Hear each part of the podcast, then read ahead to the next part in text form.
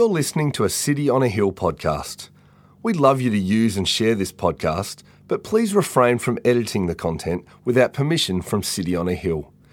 If you'd like to know more about our church, or if you'd like to donate to the work of City on a Hill, please visit city on a hill dot com dot a u. Well, good morning, church. Welcome to this wonderful Sunday. If you've met me before, my name is Colin, the associate pastor here. What a joy it is to see you all here today. I want to start off with the question, what comes to mind when you think of the word zeal?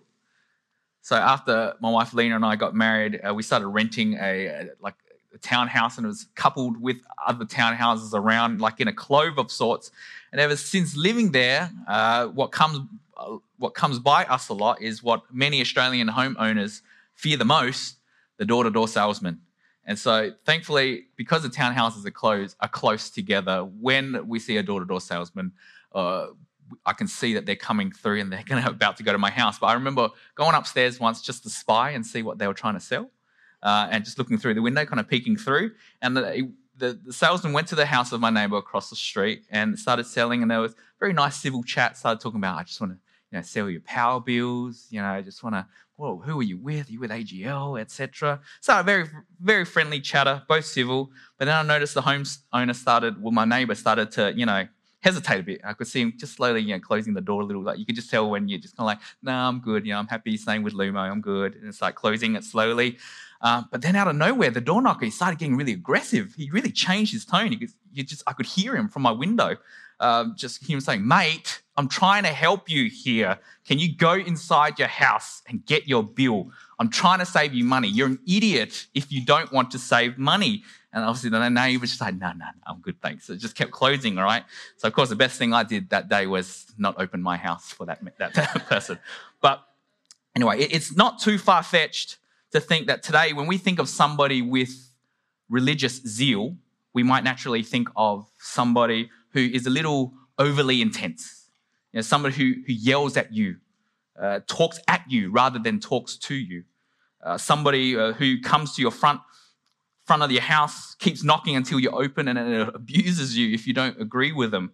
Or maybe when we hear the word zeal, we've naturally become attuned to, to it, that it rarely affects us. Maybe it becomes a, a, a buzzword, like Christian lingo, where it's, it goes along with describing believers to be zealous, but also it, it's along the same lines as loving and caring and being generous, each hugely significant characteristics of a follower of Christ, but heard so often that it becomes so easy to overlook and neglect. And yet everywhere in the Bible, the more we're met with people from reading the word, and we can see that there's so many people that are so affected by a holy God, people so affected by the good news, by the gospel, the only description that we could give to these people that we read in the Bible is none other than that word zeal.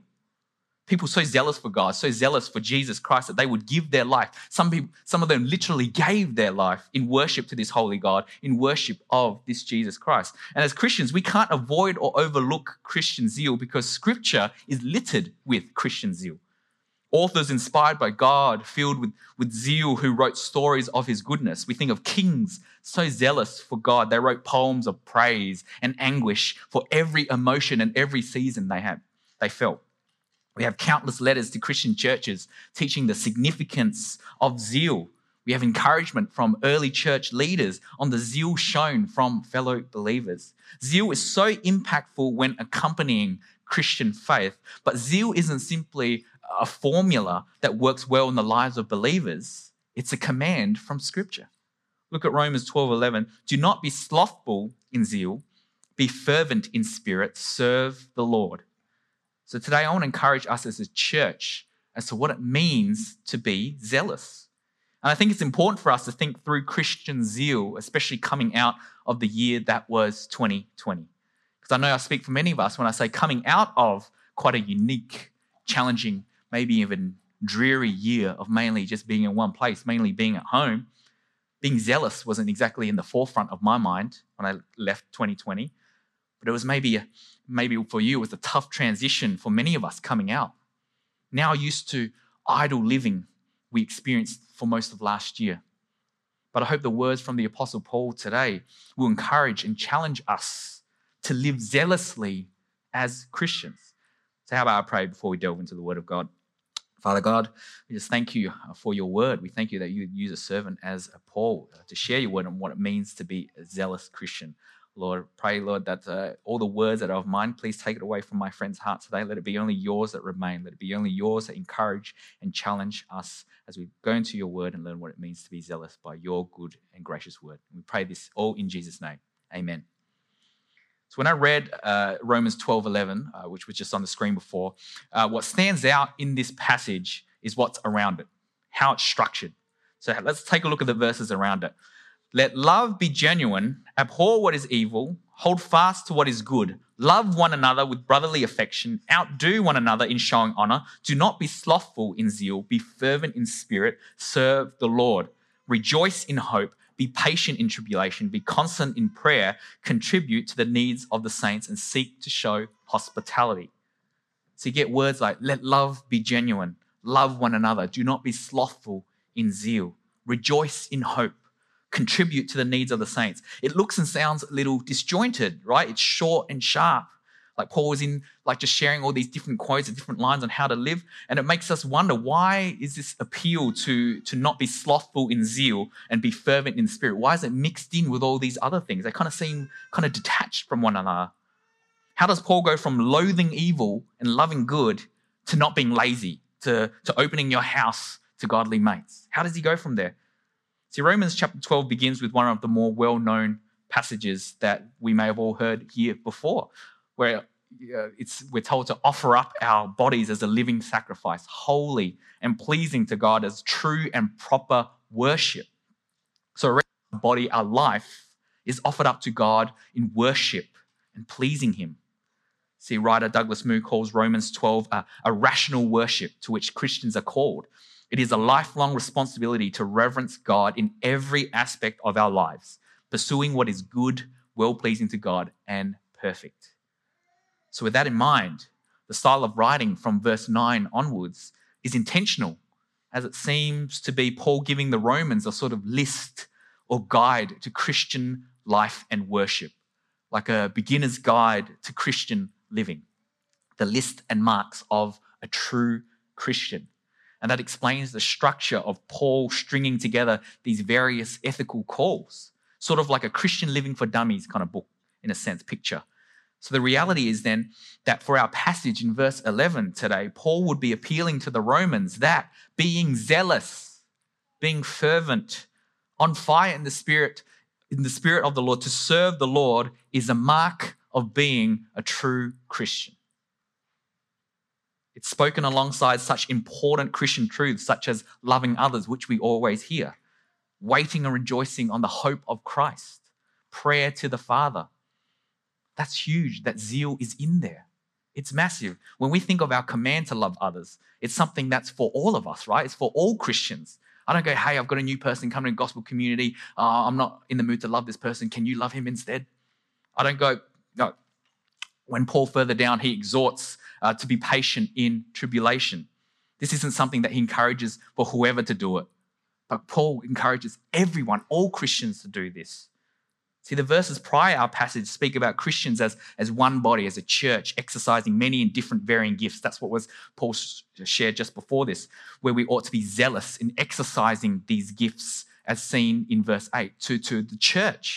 But written here today in verse nine, Verse nine onwards, it shifts, Paul shifts and makes an appeal to all Christians and how they should act, not just into the body, not just to the church, but how Christians should act to outsiders even. That these are marks for all.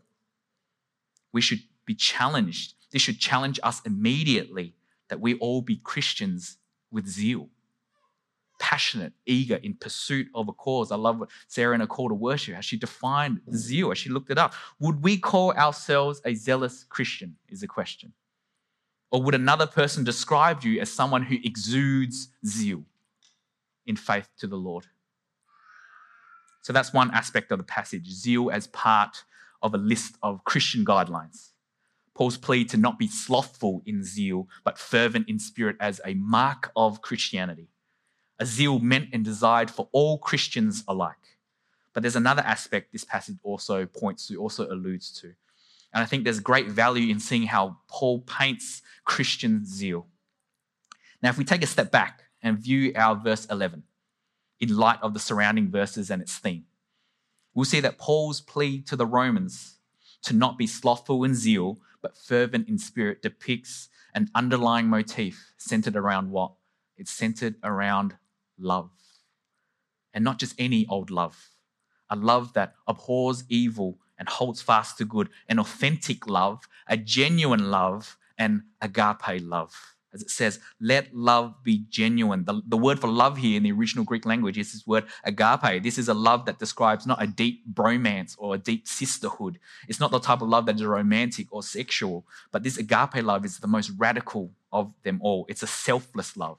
C S Lewis calls this agape love, calls it a gift love, a love that involves commitment, faithfulness, an act of the will. It's unique and renowned among the other types of love. And it is this same agape love that Jesus describes our love for God. What he says in Luke ten, and he answered, you shall love, as in agape love, the Lord with all your heart and with all your soul, with all your mind, and your neighbor as yourself. But here in our passage, it is quite intriguing, quite revealing. Why?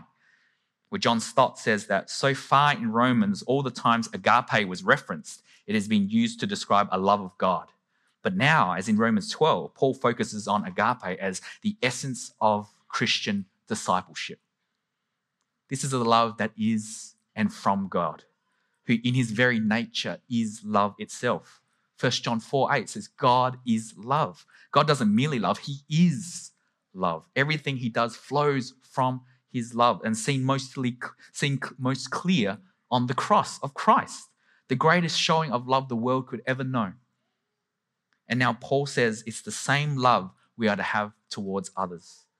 See, Christian zeal, the mark of true Christianity meant for all Christians, is centered in agape love, a love that graciously was given towards us that we may love others as God loves, a zeal that is rooted in God's love.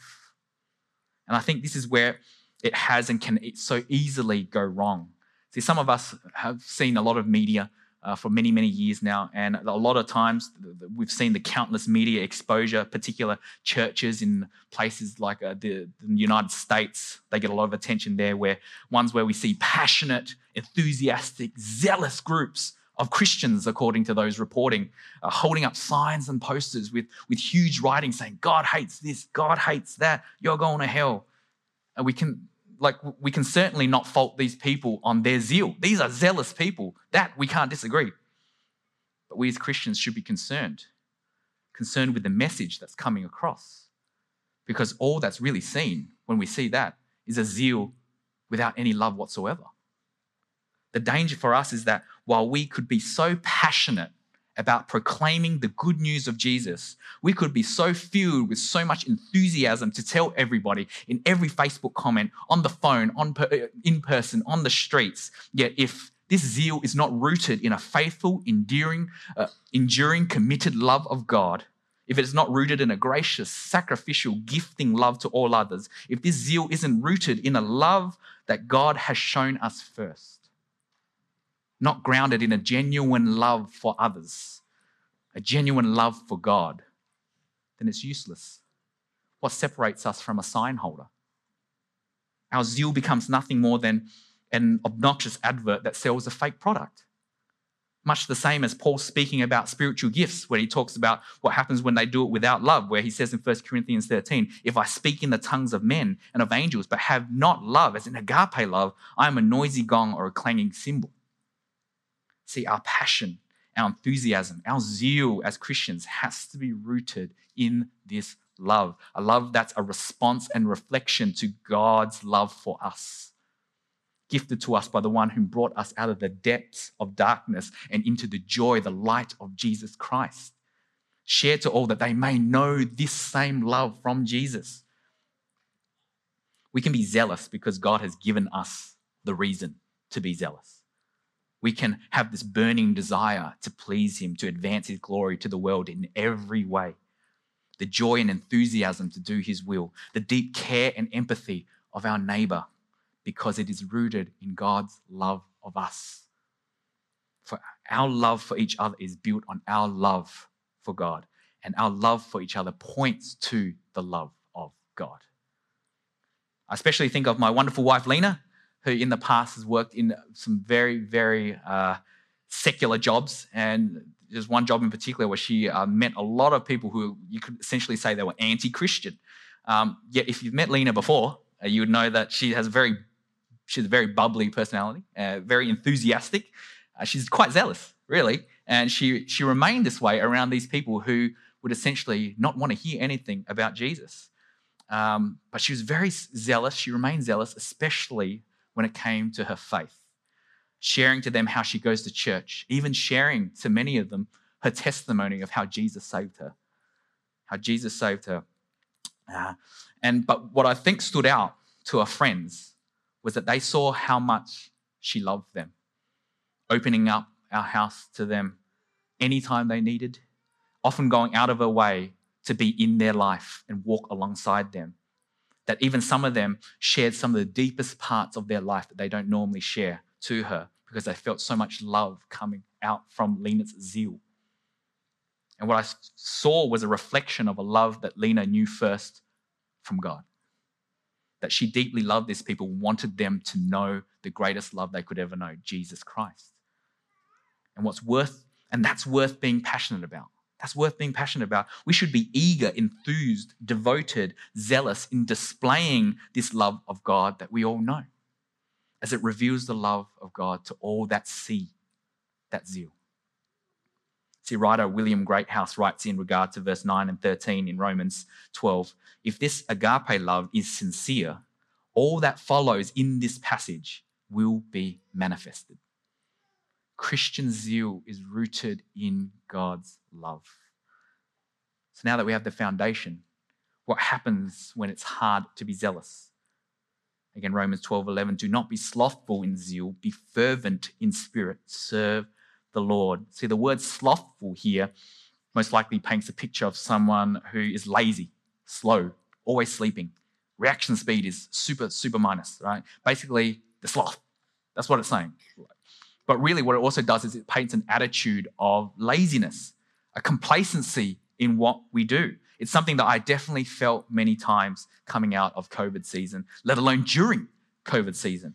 And it's something Paul tells us not to be, because I think slothfulness is quite dangerous. It's one of those attitudes that can easily start like a, a small snowball just rolling down the hill, but then it grows to be a, a devastating avalanche. It's an attitude that can so easily seep into the, uh, the crevices of our everyday life, but more dangerously, it's, it seeps into our everyday Christian life.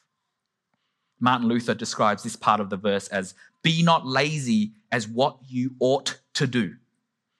And what we ought to do is be zealous. See, Paul's appeal here is to be zealous, to be fervent in spirit. But to do that, we must not be slothful in zeal, or as the Greek reveals also in that word slothful, to not lose steam in your zeal.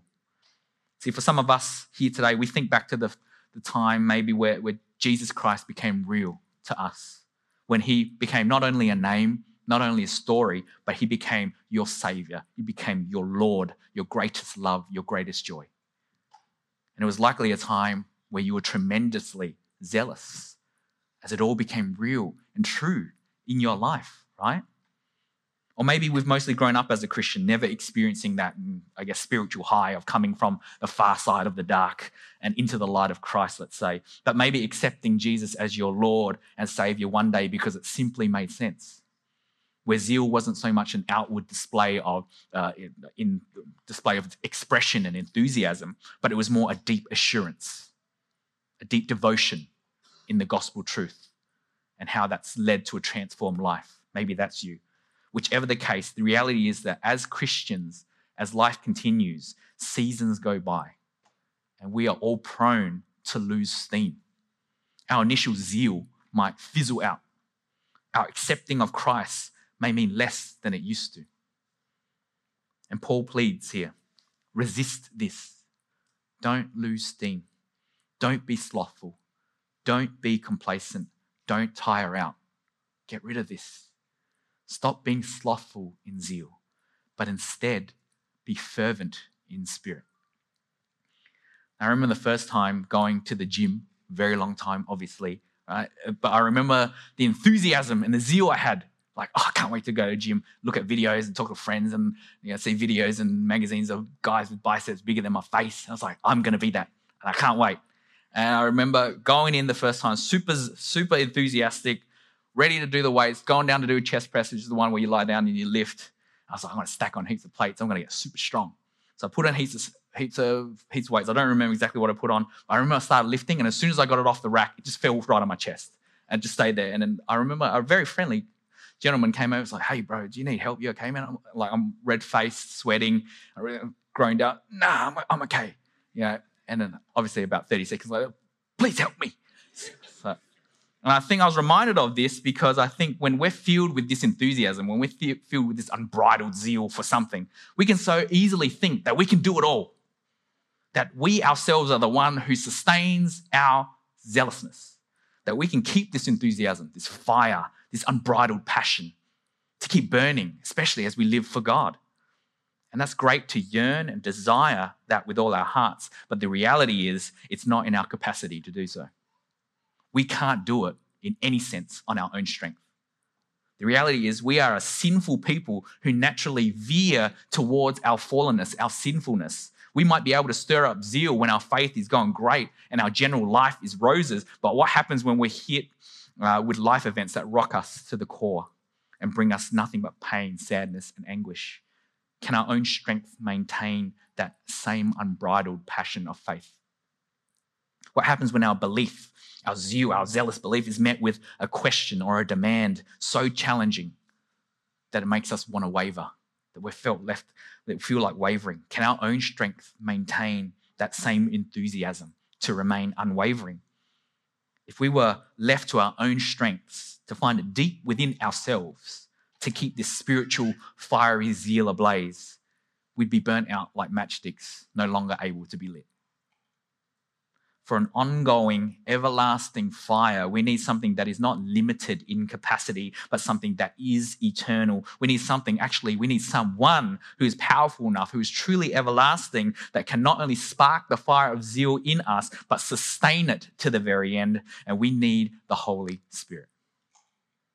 Be fervent in spirit. Paul here could be urging Christians to maintain a strong and emotional commitment to the Lord in their own spirits. But most scholars have understood that it seems more likely and fitting that Paul is referring here to the Holy Spirit in light of Paul refer- referring to the Lord straight after. That's why. So it seems that Paul is speaking of the Holy Spirit as he exhorts them to be fervent in him. To be fervent is to, is to boil, is to glow, to radiate. Paul here is urging Christians, don't be lazy in zeal, but instead boil in the Holy Spirit. Be aglow in the Spirit. John Stott describes the picture is not so much of a glowing lamp as of a boiling, bubbling pot. See, these are words that are often associated with what? With heat. When we think of life, a body that's alive, we know that inside there's heat, right? There's warmth. When reading novels or watching movies, uh, one of the most common descriptions of a, a, a body that's no longer alive is what? Is that it's cold, lifeless. And that's why I love that Paul uses the word fervent, because it actually translates again to these words that relate to fire, to heat, warmth. It relates to life. For believers to be fervent in the Spirit, to be radiating, to be boiling, to be glowing in the Spirit, they must first be alive. And that is what Christians are, as filled with the Spirit. Romans eight ten, but if Christ is in you, your body is dead because of sin, yet the Spirit gives you life because of righteousness. See, when you become a Christian, there is a new life lit within you. You are made alive in Christ. The Spirit has poured into you the truth and the beauty of what Jesus has done for you on the cross for all his believers. And the Holy Spirit lights the fire and makes the believer spiritually alive. As one writer says, Adam was made alive by the breath of God, and we as new Christian, uh, new creations in Christ are made spiritually alive by the breath of God, the Holy Spirit. And so as Christians have the Holy Spirit, God in us, residing in us, working through us. We can have faith that it is the same Spirit who fans the flame that gives us the zeal to keep going, to keep living in Christian worship. We can't do it in our own strength because we don't have to. The Spirit who gives us life, who gave us life, is the Spirit who sustains our fire. We have the Spirit working in us that makes us boil, makes us aglow, gives us zeal. Be fervent in spirit. How does the Holy Spirit do this? See, when we pray, it's the Spirit who gives us enthusi- the enthusiastic discipline to do so. When we read the Word of God, it's the Spirit who illuminates God's Word to us. When we worship in song, it's the Spirit who sometimes brings us to in awe, worship of Him.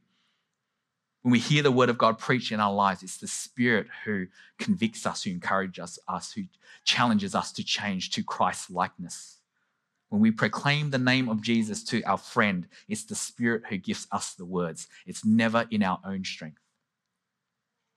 It then makes sense that over the course of our Christian lives, in order to boil, to glow, to be zealous in the Spirit, we should live attuned to the one who gives us life, the Spirit who gives us life. We must live according to God. Look at what Paul says in the same letter in Romans chapter eight. For those who live according to the flesh set their minds on the things of the flesh, but those who live according to the Spirit set their minds on the things of the Spirit. See, as Christians called to live zealously, living according to the Spirit is so important. Why? Because the Spirit, just like any fire, can be quenched. Look at what it says in First Thessalonians five. Rejoice always, pray without ceasing, give thanks in all circumstances, for this is the will of God in Christ Jesus for you. Do not quench the Spirit. Do not despise prophecies, but test everything. Hold fast what is good, abstain from every form of evil. Quench, to quell, to suppress the fire of the Spirit dwelling in us. This can indeed happen in any believer, and most notably seen in the entire church of Laodicea in Revelations chapter three. This was a church who famously uh, got the, the, the disastrous tag of being the church that was lukewarm, where Jesus essentially tells them that they were not useful in being hot, that they were not useful in being cold, but that they were lukewarm, that they had become a church with no purpose, no use. They were useless like lukewarm water. And Jesus says, I spit you out. And so what, what does Jesus do to that church, to the church in Laodicea in Revelation three? Jesus charges them with this. Those whom I love, I reprove and discipline, so be zealous and repent. To the church in Laodicea, what started out a zealous church, faithful and aglow in the Spirit, along the way they became prideful, self-reliant, comfortable. As seen in Revelations three, if you read their story, that they loved their privilege as a wealthy people. They were a wealthy people, the church in Laodicea, and they loved it. And so what did they do? They embraced living according to the flesh, not according to the Spirit. They relied on their own strengths rather than the Spirit at work. They quenched the Spirit's work in their lives. No longer aglow, their zeal flamed out, which called Jesus' rebuke on that church. So we should take note of the words said before the command to not quench the Spirit, that we can increase our zeal if we rejoice always, pray without ceasing, give thanks in all circumstances, because our Christian zeal cannot be led within our own strength. We can't do it ourselves. We can't do it if the Holy Spirit isn't in this. We have and need the Spirit to keep us fervent. And what a joy that is to know that we don't actually have to do it ourselves. So lean into the Lord, lean into His Spirit. Christian zeal is sustained through God's Spirit. In God, we know He is more than capable of keeping us boiling, to keep us radiating. So Paul's pleas to stop being slothful in zeal, get rid of this complacency so that you can be fervent in spirit, the Spirit who gives life and keeps your zeal going, but there's still something missing. There's still something crucial that in, in Paul's plea that we haven't got to. And as we're nearing it to an end, so far I've spoken about the importance of Christian zeal being rooted in God's love. and then spoke about how, just then how we maintain this zeal, that God's Spirit sustains our zeal. Now, we could easily leave it there and leave and be fired up Christians, you know, who are raring to go. We go out there like, yeah, I'm going to love you, I'm going to love you, I'm going to do this, do that. Be set on fire in the Spirit, that the, the world sees this glowing heart as it, as it comes out. And that's great and all. But there would be something critical missing if we left it there. Focus, direction, purpose. This is so important because zeal without direction is dangerous. While Christian zeal is rooted in God's love, while it is sustained by God's Spirit, Christian zeal is directed to God's glory.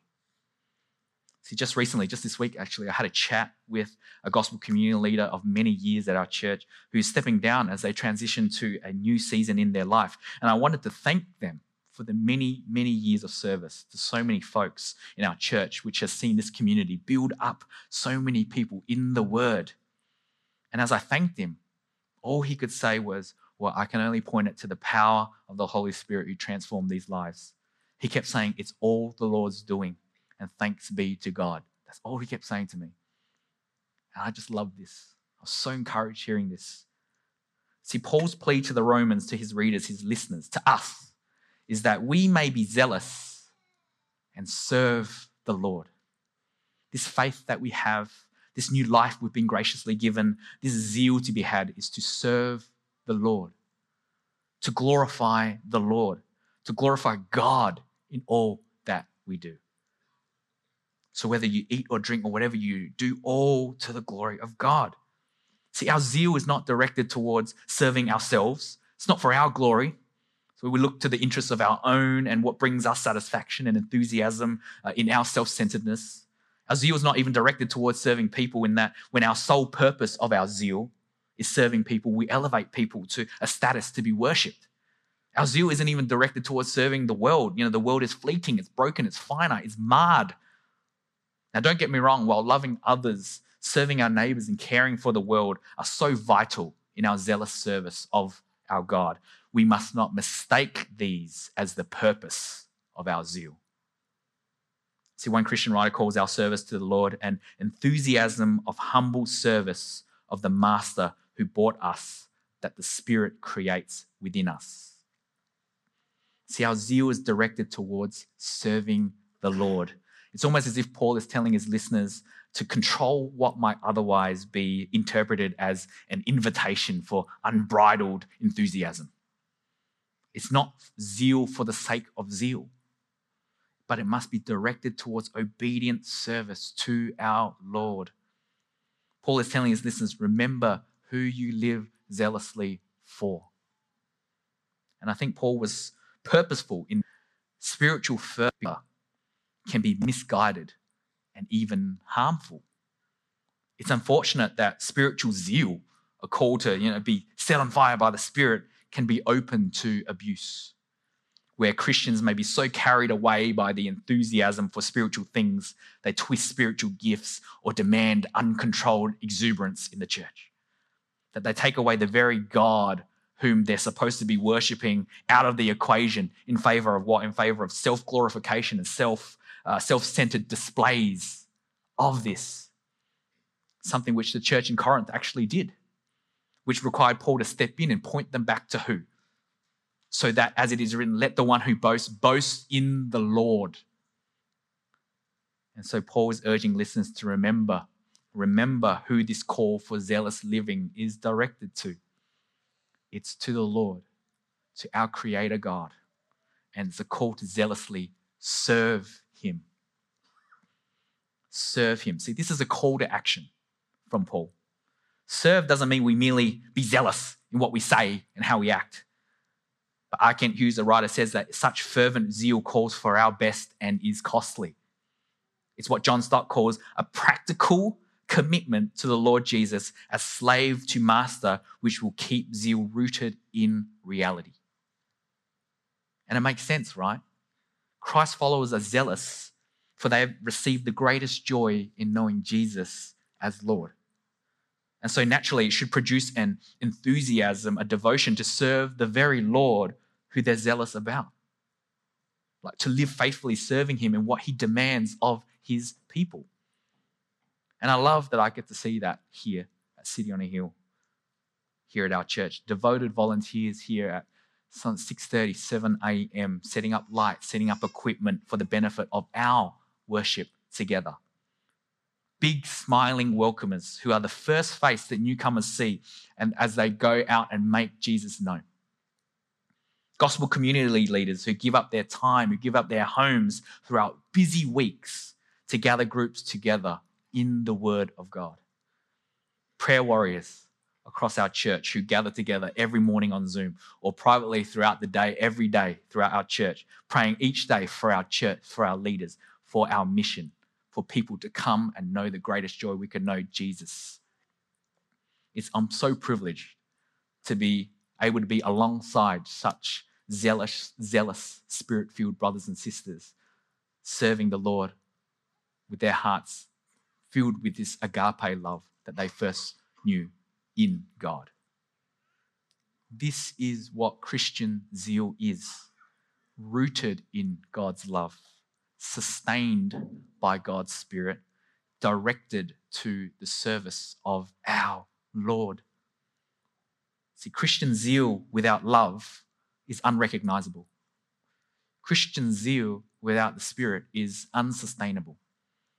Christian zeal without service, serving the Lord, is unfaithful.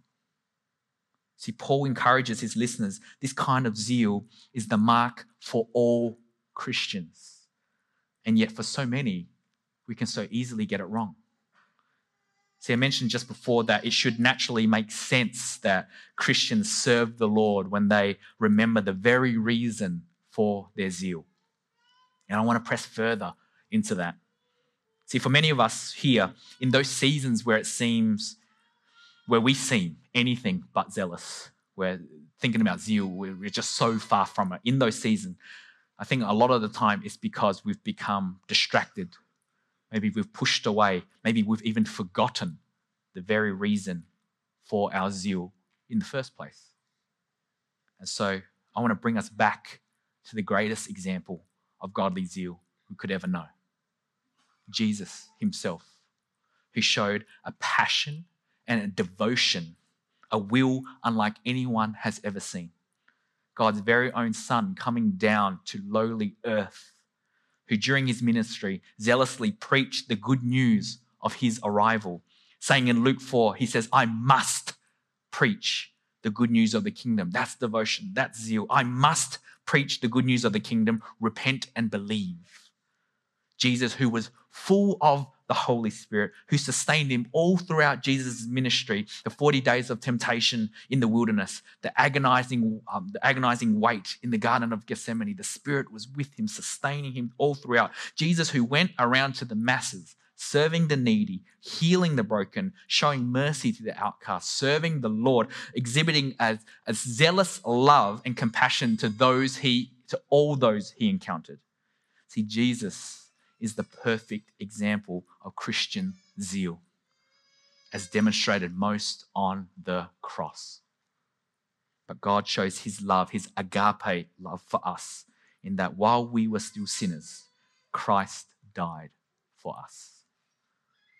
And while it could be hard to imagine, Jesus was zealous, was eager to go to the cross to die the death meant for us. Out of his merciful, sacrificial, agape love, he remained devoted to God's will, paying the penalty for our sin. Out of his power and faithfulness, the Savior, filled with the Spirit, promised his Holy Spirit to us when he left. Out of his amazing grace, Jesus serving the Lord in the ultimate way. How? By serving us and giving up his life as a ransom for many. Saying he, the, he said, saying he, the Son of Man, must suffer many things and be killed and three days be raised to life. He must do this. And he indeed did. That is devotion. That is zeal. Fulfilling God's plan of salvation and bringing glory to our good, good Lord. So gracious, so mighty to save. A zeal unlike any seen in our Lord Jesus Christ. Church, when we daily remind ourselves of the wonderful joy of what Jesus has done for us, we can't help but be zealous to live for the one who gave us new life. Our zeal will be recognizable by how it's rooted in a love that was first given to us in Christ. Our zeal will remain steadfast throughout because it's, it is sustained by God Himself who gives us His Holy Spirit. And our zeal will be faithful as we live to wholeheartedly and humbly serve our good Lord. So let's be encouraged today to not only be a zealous Christian, but to be a zealous church, to have an eagerness, a devotion, a desire to joyfully love and serve our Lord fervently, because I think Christian zeal is contagious.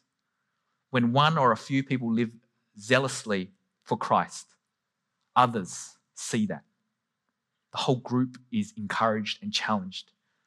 And out of God's goodness, more often than not, what you'll see is the general temperature of the whole church rise. Paul reminds us that zeal is a mark of a faithful Christian. Let's also make it the mark of our church. Let's pray together. Father, you are a God so gracious, so kind, Lord. We thank you that through your servant Paul, that you would uh, share us what it means to be a Christian, Lord. And in that, we're called to be zealous. We're called to love and adore you above all things, to have a devotion and enthusiasm to you, Lord. And we thank you that it is most seen in your Son, Jesus, who willfully, who uh, willfully, in full devotion, followed your plan of salvation, coming down here, dying for us, that we may have life in him. Lord, may your Spirit help us, sustain us, especially in seasons where we feel like being zealous is so hard, Lord. But we know that as we lean into you, we know that as we have your Spirit, that you are with us, that you are the flame that sustains us and keeps us going, for you are eternal.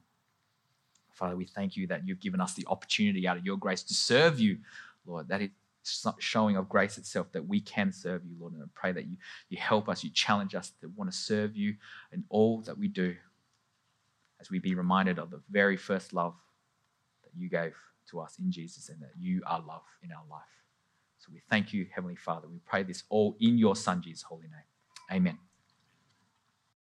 Thank you for listening to our podcast. If you'd like to know more about our church, or if you'd like to donate to the work of City on a Hill, please visit city on a hill dot com dot a u.